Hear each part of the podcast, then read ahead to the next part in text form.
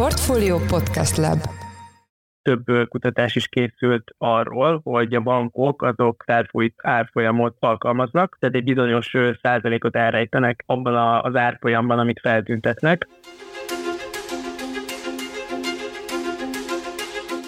Sziasztok, ez a Portfolio heti podcastje június 28-án szerdán. Én Orosz Márton vagyok, a műsor házigazdája. Már egy hónapja benne járunk a nyárban, az iskola szünettel pedig elkezdődött az utazási csúcs szezon is. Mi a szerkesztőségben is sok kérdést kapunk azzal kapcsolatban, hogy mikor és hogyan érdemes pénzt váltani a külföldi utazáshoz, mennyi pénzt vigyünk magunkkal, hogy használjuk a bankkártyánkat, megéri a Revolut vagy a Wise. Úgyhogy most ezekre a kérdésekre fogunk válaszolni a lehető legtöbb gyakorlati példával és konkrét tippel ötlettel. A vonalban pedig itt van velem Tonács Attila, a Portfolio pénzügyi rovatának elemzője. Szia Attila! Sziasztok, üdvözlöm a kedves hallgatókat! Nyugtass meg, hogy te is szoktál kapni azért ilyen kérdéseket, nem tudom, barátoktól, ismerősöktől, családtagoktól, nem csak engem kérdeznek és állítanak meg mondjuk a folyosón a szomszédaim. Persze, persze, folyamatosan kapom ezeket a kérdéseket, igen. Jó, úgyhogy én arra gondoltam, hogy egy ilyen igazi kis tippes trükkök, tanácsok, egy ilyen műsort csináljunk ma, mert szerintem sok hallgatónkat érdekli, hogy te szakértőként hogy látod ezt a területet, meg hogy te például hogyan utazol és hogyan használod ezeket a különféle fintek megoldásokat, meg fizetési megoldásokat, amikor külföldön jársz. Kezdjünk is bele. Szerinted hogy érdemes neki indulni egy külföldi nyaralásnak pénzügyileg? Milyen szempontokat érdemes megvizsgálni, mielőtt eldöntjük, hogy, hogy hogyan és miként fizessünk? Nézzünk utána annak az adott országnak, ahova megyünk. Ennek a, igazából az első szempontja az az, hogy ez az ország ez mennyire felkészült a digitális fizetések terén, tehát hogy milyen lehetőségek vannak a kártyás fizetésre. Én azt tudom mondani, hogy itt tapasztalatból, hogyha még egy olyan országba is megyünk, ahol vallomás alapján viszonylag sok helyen lehet kártyával fizetni, akkor is érdemes valamennyi készpénzt munka vinni, mert simán elkeveredhetünk egy olyan eldugott strandon, ahol nem tudunk majd kártyával fizetni. Ilyen esetben mindenképp érdemes az ország valutájából valamennyit magunknál tartani. Tehát mondjuk azt, hogy egy gyors internet internetes kereséssel azért a legtöbb országnak utána lehet nézni azzal kapcsolatban, hogy, hogy milyenek a fizetési körülmények, hogy mennyire szükséges a készpénz, vagy elég mondjuk egy bankkártya is. Azt gondolom, hogy itt azért mondjuk Európában is komoly különbségek lehetnek. Annyira nem lényegesek a különbségek, tehát hogy a népszerű utazási célpontoknál mondjuk Horvátországban, esetleg Spanyolországot lehet még említeni, Franciaországot, tehát elég magas amúgy a posttermináloknak a száma, ez népességarányosan is egy elég jó szám. Milyen szempontok jöhetnek még itt számításba. Ha valaki mondjuk tőlünk hallan először arról, hogy Revolut, Wise és még sorolhatnánk, ők például el vannak-e már késve, hogyha mondjuk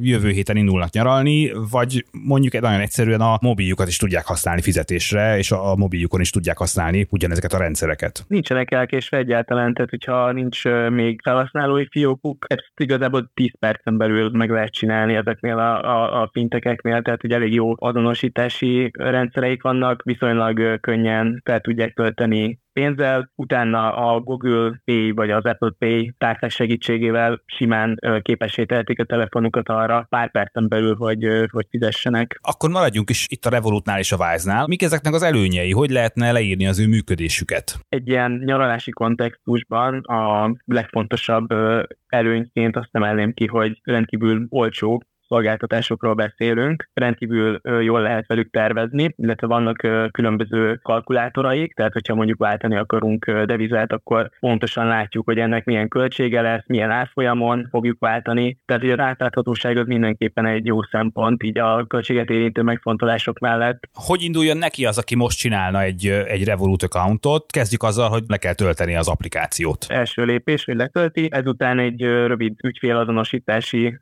folyamaton fog végigmenni, és ezt követően a hagyományos bankkártyájával tudja topápolni a Revolut, illetve a Wise számláját, tehát ez tulajdonképpen egy kártyás vásárlás lesz, aminek nincsen plusz költsége, feltölt akkora összeget erre a Revolut számlára, amekkorára úgy gondolja, hogy szüksége lesz, és utána igazából ezzel tud ö, fizetni, illetve hát nyilván előre tervezve válthat arra az adott devizára, amire az országban, az adott országban szüksége lesz. Én egyébként azt ajánlom, hogy ö, ha készpénzre van ugye szüksége, mert mint mondtuk, nem mindenhol lehet ö, telefonnal, illetve kártyával fizetni, akkor használja a Revolut, illetve a Vice kártyáját is készpénzfelvételre, mert ez is lényegesen olcsóbb, mint hogyha külföldön a saját hagyományos bankkártyájával próbálkozna. Hogy néz ki ez a készpénzfelvétel? Vannak itt konkrét limitek? Számít-e az, hogy nekem mondjuk milyen Revolut díjcsomagom van? Igen, a díjcsomagtól a Revolut esetében függ, a Wise-nál nincsenek külön díjcsomagok. A Revolutnál egyébként az alapdíjcsomag esetében 75 ezer forintig, vagy maximum 5 készpénz felvételi lehetőség per hónapig tudunk készpénzt felvenni. Tehát, hogyha jól értem, ezt a 70 ezer forintot akár 5 részletben is felvehetjük egy adott hónapon belül. Persze, van egy plusz csomag is a Revolutnál, itt is 75 ezer forintig uh, tudunk felvenni készpénzt, azonban itt nincs megkötés a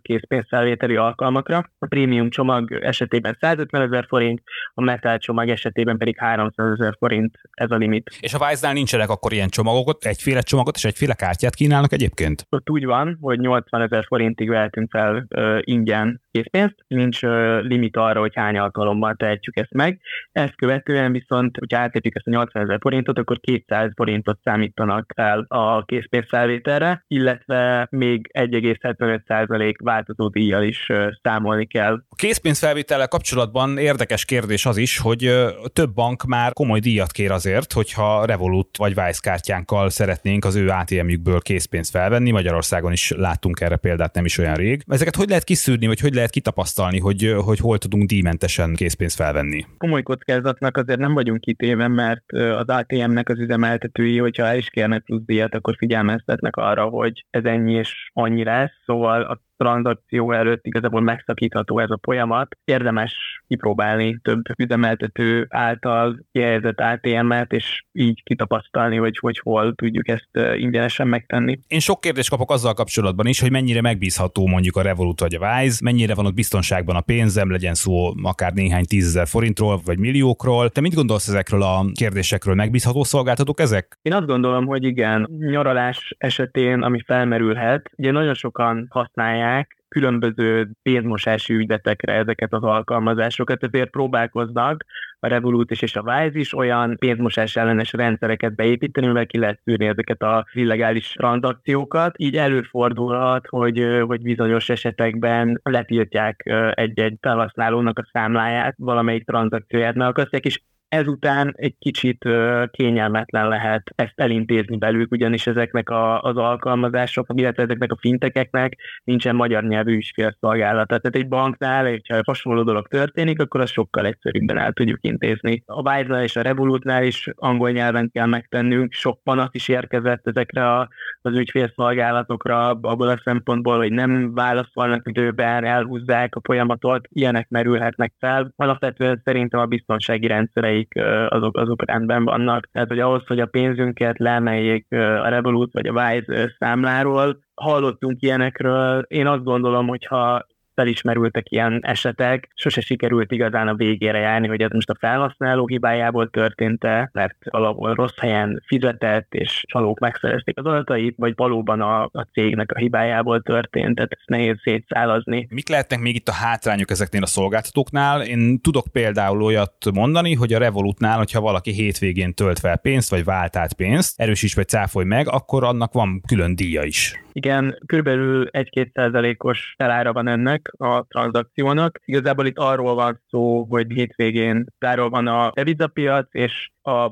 Revolut így próbálja fedezni a változásokat, a hétvége alatt bekövetkező változásokat, vagy ráterhel egy pár százalékot ezekre a tranzakciókra. Igazából ennyi hétfőtől péntekig ugyanúgy ingyen váltatunk devizát és küldhetünk pénzt Revolut számlákra. Beszéljünk még az árfolyamokról. Hogy néz ki az, hogyha én elfelejtettem váltani, vagy nem akartam valamiért váltani, mondjuk Spanyolországba utazom, és euróban kell ott fizetnem, de hogy néz ki az, hogyha nekem forint van mondjuk a Revolut számlámon, hogy működik ez a rendszer, mi történik azokkal, akik nem váltanak? Revolut abszolút ilyenkor ugyanúgy piaci középárfolyamon fogja átváltani a forintunkat euróra, tehát hogy plusz költség ilyenkor sem fogja terhelni. Tehát ugyanúgy történik ilyenkor az átváltás, mint hogyha devizát küldenénk valakinek. Azt így érdemes elmondani, hogy több pénzemi számlát vihetünk a, a Revolutnál, körülbelül 30 devizában, ha mondjuk nincs éppen eurónk, akkor a alkalmazásra számunkra legkedvezőbb lehetőséget fogja választani, és így fogja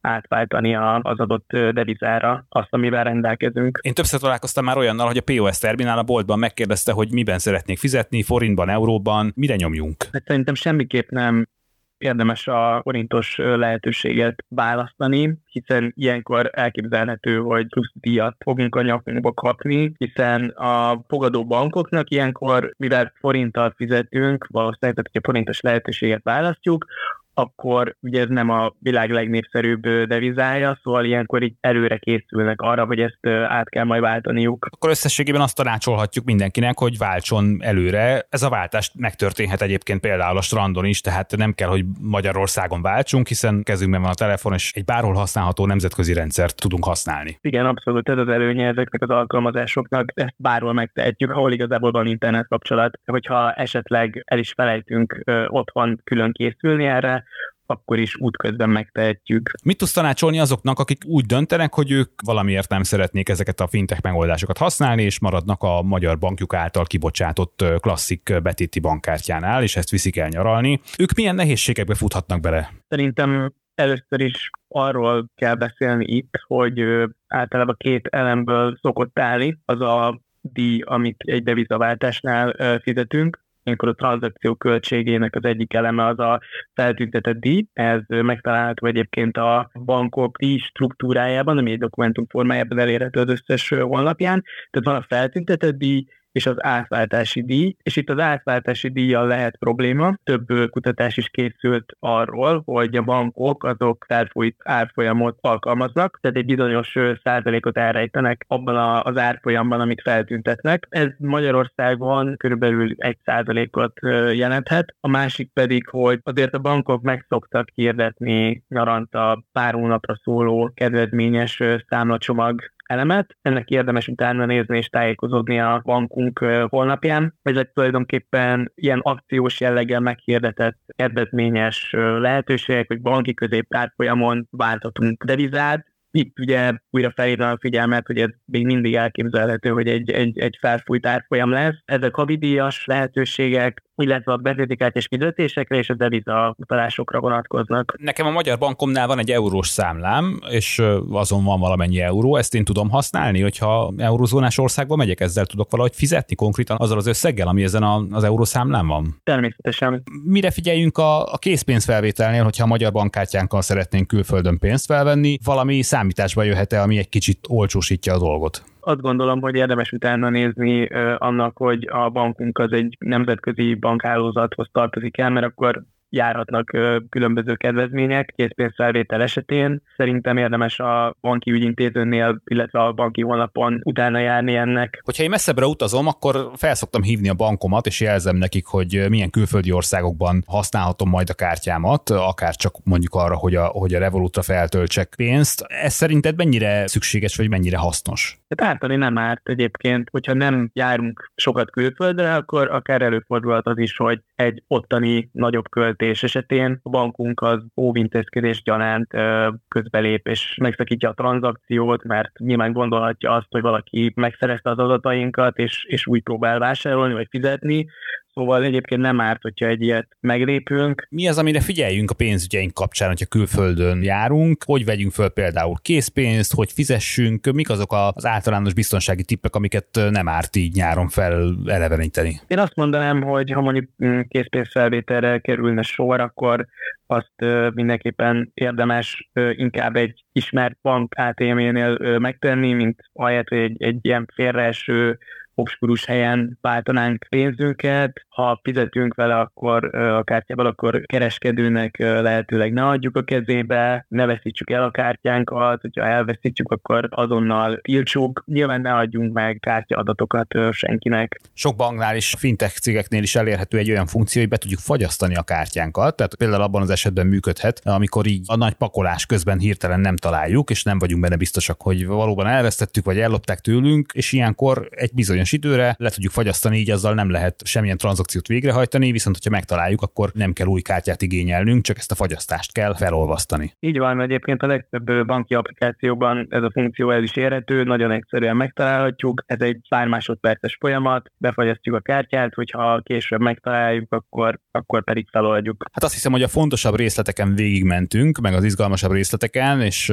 azt tanácsoljuk mindenkinek, talán mondhatom kettőnk nevében is, hogy vigyázzon a pénzére nyaralás során is, és próbálja meg a digitális megoldásokat használni, amennyire csak lehet, hiszen azok azért jóval biztonságosabbak, mint a készpénz használat, és jóval hozzáférhetőbbek. Ez volt a Portfolio szerdánként megjelenő heti podcastje. Én köszönöm szépen kollégámnak, Tanács Attilának, a Portfolio pénzügyi rovatának elemzőjének, hogy itt volt velünk a műsorban, és hallgatóinak köszönöm a figyelmet, kövessetek be minket minden olyan felületen, ahol podcastet hallgattok. Új adással legközelebb egy hét múlva jelentkezünk. Köszönjük a figyelmet, sziasztok!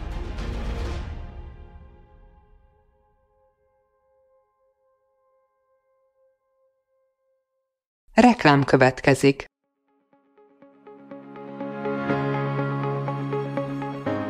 Raúl Müller Lajos vagyok, az Agrárszektor főszerkesztője. Májusban két tematikus konferenciát is rendezünk Kecskeméten az agrofood szektor szereplőinek. A május 22-én tartandó Portfolio Agrofood 2024 konferencia az élelmiszeripari vállalkozások, beszállítóik, a szolgáltató cégek és a kereskedők számára nyújt egyedi betekintést az aktuális trendekbe. A május 23-án megrendezendő Agrofuture konferencia pedig egyedülálló módon tematikus formában foglalja össze a hazai agrárgazdaság fenntarthatósági követelményeit és innovációs lehetőségeit.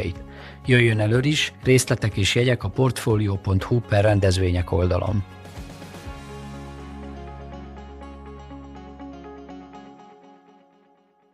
Reklámot hallottak.